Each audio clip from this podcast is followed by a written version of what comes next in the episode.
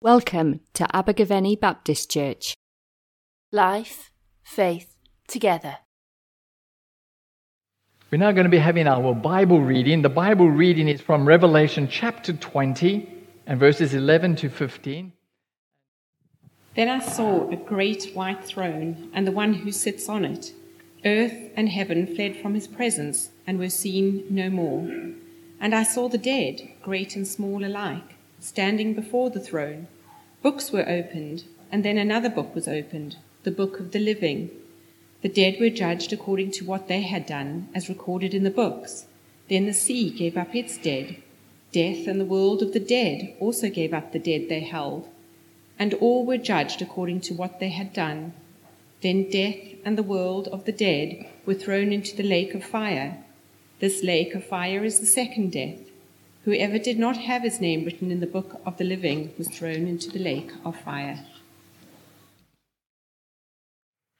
Charles Templeton, uh, who was a friend and a fellow evangelist with Billy Graham, and who's now become an agnostic, uh, says in his book, Farewell to God How could a loving Heavenly Father create an endless hell and over the centuries consign millions of people to it because they do not or cannot or will not accept certain religious beliefs. And today there's still many people who object to the idea that a loving God would send people to hell. I mean, how can uh, people experience an eternal torment and torture uh, simply because they don't believe in Jesus? It, it just seems like a, a cosmic overkill. And everyone gets the same punishment, the same fate, irrespective of what you've done.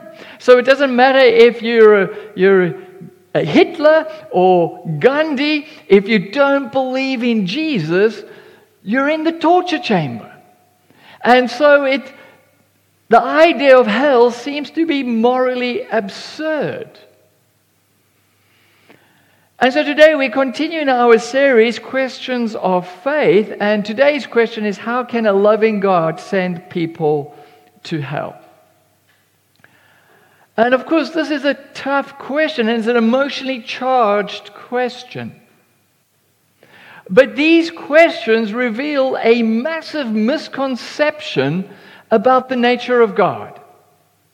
You see, these questions kind of assume that God is some kind of spoilt and spiteful child who has just made up these arbitrary rules, these unfair, arbitrary rules, and then stamps his foot and says, my rules are my rules, and if I don't get my way, I'm going to make you pay. You're going to suffer for eternity. And of course, God isn't anything like that at all. You see, God doesn't send people to hell. God wants to have a loving relationship with everyone. God has invited everyone into a loving relationship. And so it's not that God is sending anyone to hell, but it's rather it's us. It, we are the ones who choose to turn our backs on God, to live separate from God, to be apart from God. An ultimate separation from God is hell. But this also reveals a massive misconception about the nature of hell. Now, I personally don't like to use the word hell at all. I try to avoid it at all costs because I find the word hell to be extremely misleading. It, it conjures up this idea of an underground torture chamber that has more to do with Hollywood movies than it does with the Bible. It has more to do with the medieval imagery than it does with the Bible. And, so, and, and, and, you know, the church, church uh, tradition has a lot, has a lot to blame in this. Uh, during the Middle Ages, this is where these ideas, uh, the church came up with these ideas of hell being a kind of underground torture chamber. and this has now become the very popular view. This has become the popular view, and Hollywood absolutely loves it. But it's very misleading.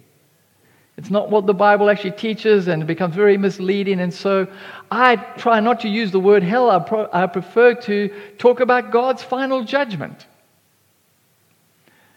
The NIV translation uses the word hell only 11 times. Oh, sorry, 12 times. only 12 times.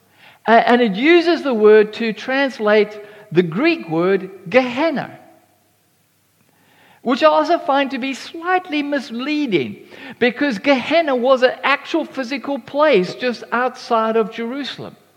It was a smoldering garbage dump. There was a, a, a, continual fire that burnt there, and, and people would throw their rubbish there, and it would consume and burn up all the rubbish. And so it became a perfect symbol and an image for God's final judgment and for God's destruction of all evil. And, and this image of fire being uh, an image for God's final judgment is also found in the Old Testament in many places. For an example, is Isaiah chapter 66 and verse 24, which says, And they will go out and look on the dead bodies of those who rebelled against me. The worms that eat them will not die, the fire that burns them will not be quenched. And again, over here, both the worm and the fire is, is used as a symbol, as a metaphor for God's final judgment and destruction of all evil.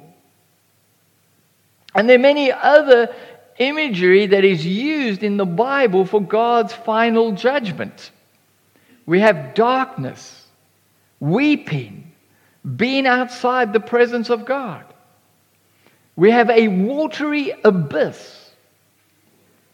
We have profound silence. We have burning sulfur in the presence of God. How do we interpret and understand all of this imagery?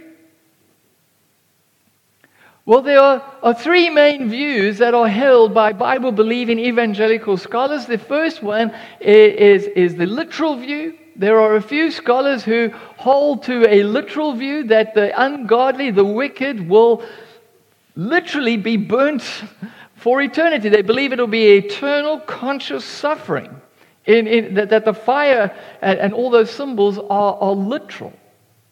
Now, I, I find this view to be extremely problematic because all the imagery is contradictory.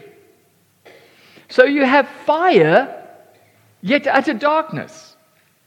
You have weeping, but utter silence. You have a watery abyss, but fire. You in the presence of God, yet you separated from the presence of God. And so all the imagery is contradictory, so it's impossible to take all the imagery literally. And of course, no scholar actually does because it's impossible. You, you just can't. And so this leads to the second view, the figurative view. Uh, the figurative view is, is the idea that all the imagery is a symbol of destruction and death. So the worm is a symbol of decay. The fire is a symbol of destruction, being consumed. Darkness, silence, and the watery abyss is a symbol of uncreation, the reversal of creation. Remember in Genesis chapter 1, before God begins to create, there is nothing but darkness, silence, and a watery abyss. This was a symbol for nothingness. People who hold to the figurative view also point out that whenever the Bible talks plainly about God's final judgment. In other words, when the Bible talks about God's final judgment without using metaphors and imagery, it normally speaks about death and destruction. You see, the opposite of eternal life is eternal death. And, and so, Paul, for example, Paul in the Bible never uses the imagery of fire and so on when he talks about God's final judgment. He, he never does. For Paul, the opposite of eternal life is eternal death. And so he says, for example, in Romans chapter 6 and verse 23, the wages of sin is death. But the gift of God is eternal life. Again, in Galatians chapter 6 and verse 8, he says, Whoever sows to please their flesh, from their flesh will reap destruction. Whoever sows to please the Spirit, from the Spirit will reap eternal life. And so for Paul, the opposite of eternal life is eternal death. And, and, and, it's a, and so he, he writes in Second Thessalonians chapter 1 and verse 9, he says, They will be punished with everlasting destruction and shut out from the presence of the Lord. And we see this again in the letters of Peter and James and John. When they are talking in plain language about God's final judgment, they talk about death and destruction. Even in the book of Revelation, in chapter 20 and verse 14, it says that the lake of fire is the second death. That the lake of fire, the imagery, the symbol of the lake of fire and the burning sulfur is a symbol of death. And so this view makes far more sense of all the imagery, and it also makes far more sense with fitting in with the rest of the New Testament's teaching. And so this view believes that the ungodly, when they die, they will be judged and then they will experience eternal death. They will simply cease to exist. And that is their everlasting punishment. However, this view doesn't really take into consideration the imagery of weeping and anguish. So, for example, in Matthew chapter 8 and verse 12, it says, There will be weeping and gnashing of teeth. In, in Revelation chapter 14 and verse 10, it says, They will be tormented.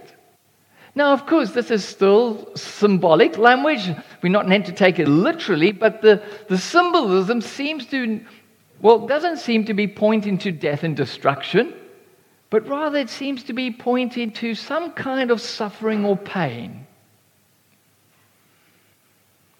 And so this leads to the third view, which is often known as the final end view.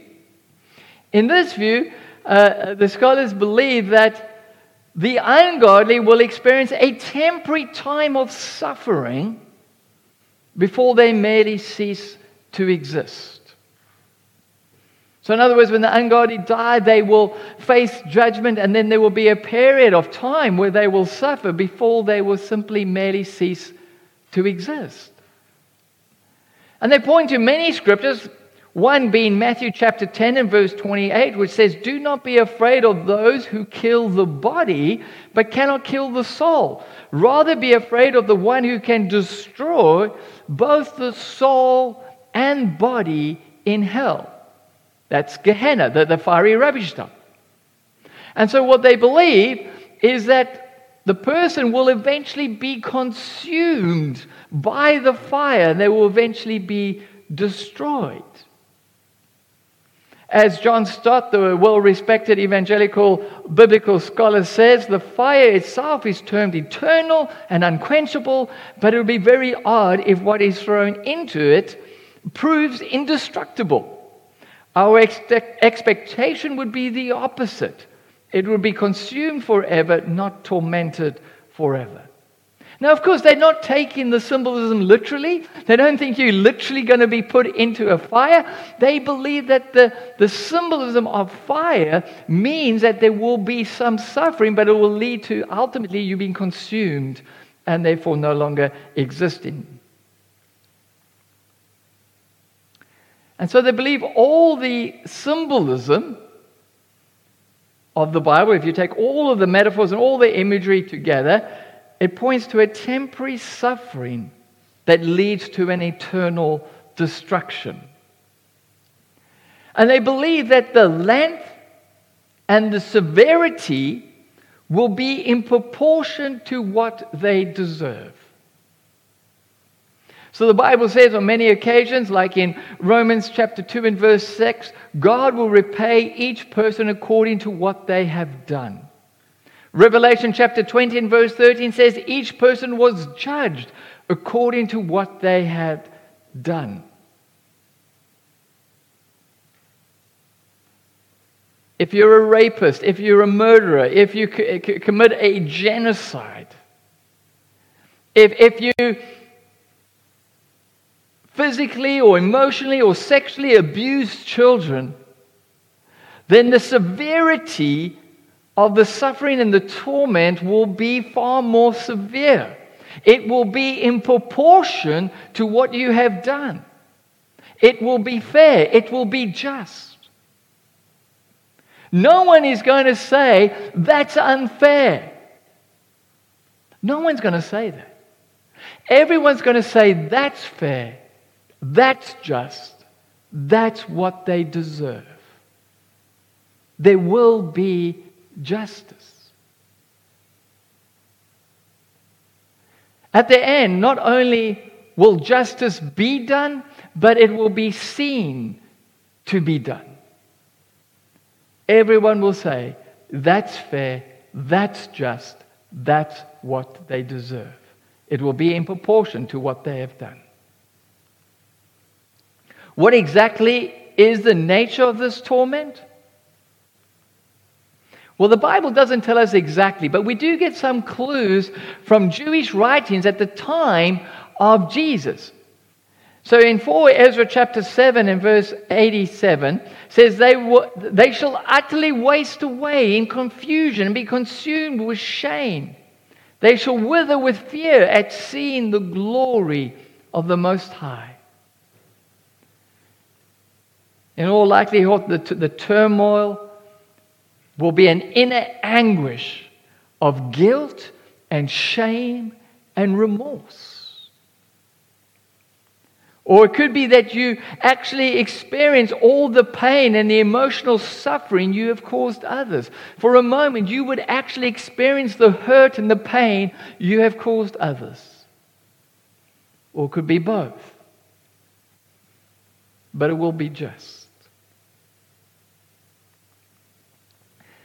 Some people may still object. How could a loving God allow people to suffer like this, even if it's only temporary? If that's your objection, then I've got a question for you. What are you actually asking God to do? To forgive everyone and, and to give everyone a fresh, you know, fresh start, no matter what the cost? Well, isn't that what God does on the cross? God wants to forgive everyone. God doesn't want anyone to experience eternal death. And if you put your faith in Jesus, then that's exactly what God does for you. Jesus takes that punishment upon himself. Jesus takes that, that, that, that torment, that, that, that guilt, and that shame that would consume us upon himself on the cross so that you can experience forgiveness and so that you can experience eternal life with him. But what if you don't want forgiveness? What if you don't want anything to do with God? Should God give you what you want? Well, I'm afraid that's exactly what God does. God will give people what they want. In the end, there are only going to be two types of people. There will be those who say to God, Your will be done. And then there will be those whom God says to them, Your will be done. If you choose to turn your back on God, if you choose to live a life apart from God, if you choose to be separate from God, then God will say, okay, if that's what you want, your will be done. If you want to live a life separate from God, if you want to experience a life apart from God, you can. But it leads to suffering and eternal death.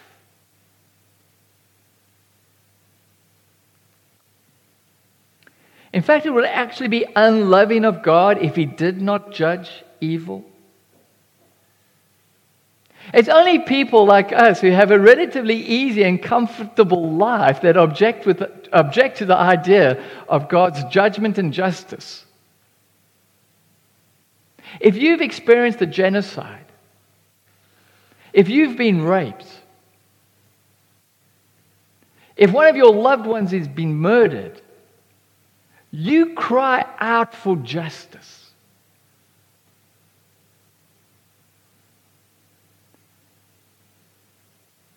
If an unrepented child abuser dies at a ripe old age, seeming to get away scot free, if a cruel dictator lives to a ripe old age, living a life of comfort and luxury, people cry out, Where is the justice?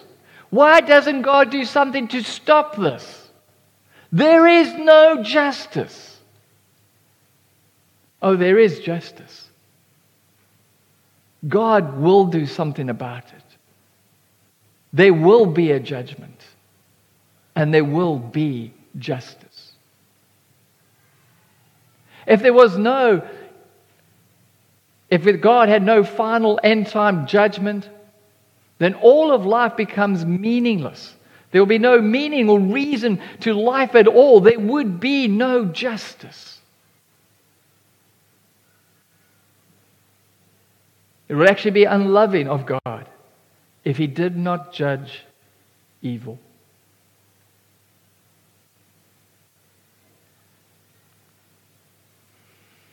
So, in summary, this is kind of what I believe.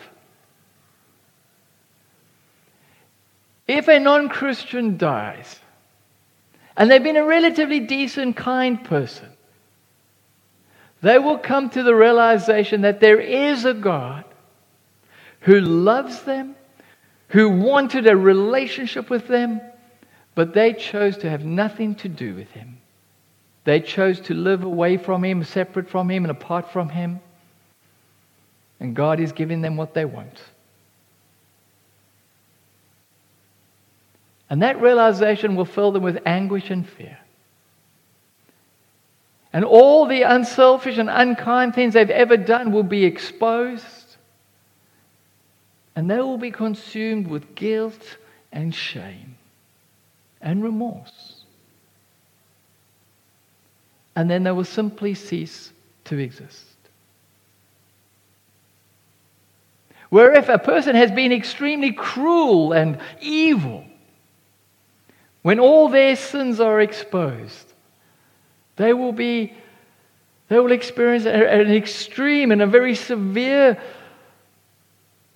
guilt. They will be consumed by shame and remorse. They will experience the, the physical and the emotional pain that they've caused others. There will be justice. But those who have put their faith in Jesus will find their, their name written in the, the book of life, and they will have nothing to fear. They will be forgiven. Because Jesus would have taken your punishment upon himself, all that that, that torment and that, that, that consuming guilt and shame, he would have taken it upon himself and he would have paid the price for you on the cross. So that you can be forgiven and that you can spend all eternity with God. When you come to that realization, you simply cannot contemplate the cross for long without tears because of his great love that he would do that for you.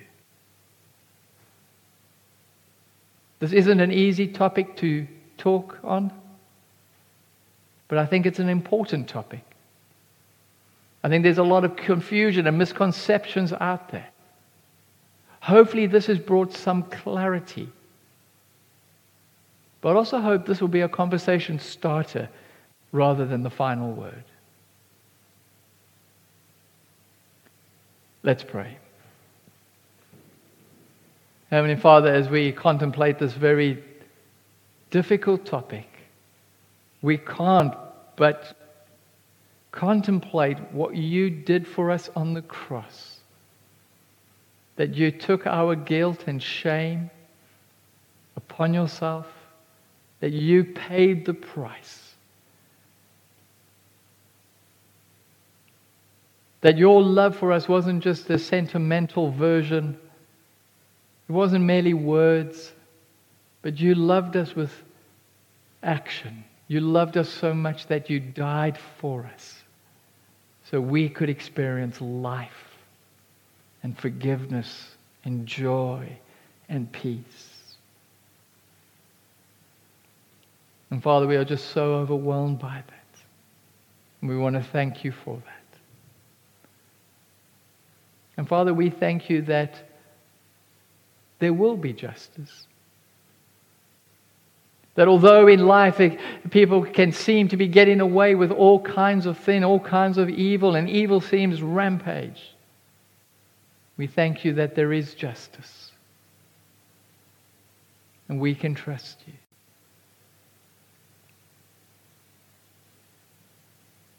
That there is meaning and reasons in life. And for all of that, we just want to say thank you. We pray that we can live in light of that, of your great love for us. We ask this all in the name of Jesus. Amen. Thank you for watching. For more information, please visit our website, abergavennybaptist.co.uk.